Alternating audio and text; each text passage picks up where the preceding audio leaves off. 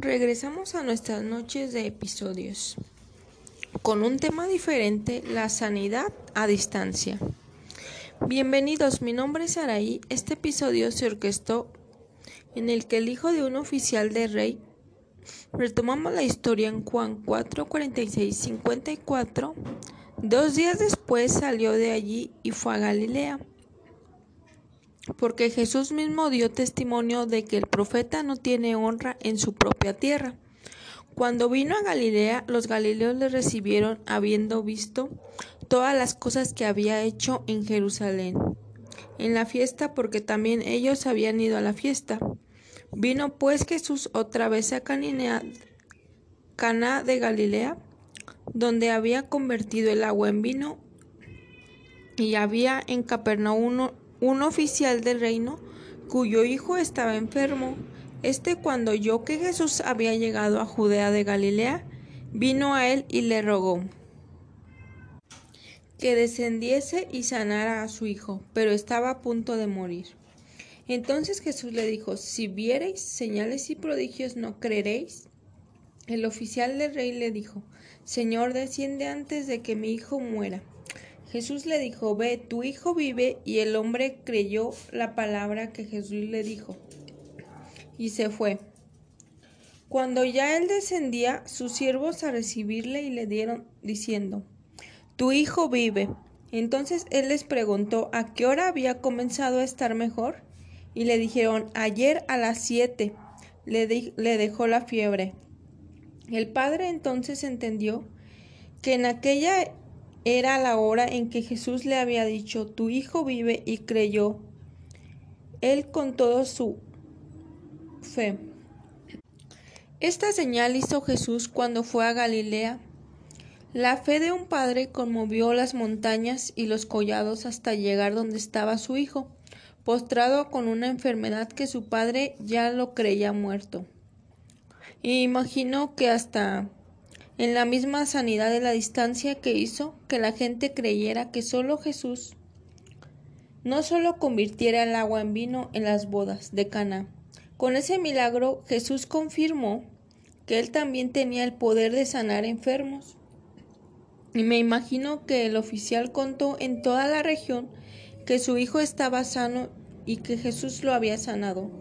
Nosotros con la autoridad de ser llamados hijos, en los anteriores episodios encontramos el tema adopción terrenal y adopción celestial. Si gusta los puede checar allí en los mismos episodios. Él nos delegó la autoridad. Escuchar también la forma de orar por los enfermos y con él el poder que Jesús en este momento llegó hasta el Hijo del oficial. A nosotros como sus hijos nos ha entregado el poder de poner las manos sobre los enfermos y sanarán. O también ocurrirán casos de sanidad a distancia. Como me sucedió a mí hace 13 años, estaba postrada en una cama sin poder moverme por la causa de las trágicas heridas y el desgarre de la piel, sin poder hacer nada. También en una silla de ruedas esperando con la confianza puesta en Dios. En ese mismo tiempo asistí a una iglesia que mostraba la palabra con principios bíblicos. Cuando se dio la noticia de que había sufrido el accidente, los hermanos que en ese tiempo estaban en la congregación se pusieron a orar y sus oraciones llegaron también a una sanidad en distancia, el cual sus oraciones a distancia de la congregación y de mi familia que conocen a Jesús estas oraciones llegaron a mí en un lapso determinado y también en un lapso largo duré para restablecerme y hasta que Dios me sanó y pude caminar otra vez. Una de las consecuencias del accidente fue que un dedo del pie se estaba quedando inmóvil y mis papás me llevaron con un doctor especial y me volvieron a intervenir en una operación que me estiraron los músculos de los dedos para que quedaran derechos, esa también fue una dolorosa operación para mí. Al estirarme el músculo, porque me acuerdo que en esa sala de operación gritaba y salían lágrimas de mis ojos. Por tanto dolor, también en ese momento me restablecí con esa sanidad a distancia. Me considero una, una guerrera, aunque algunas personas creen que soy débil.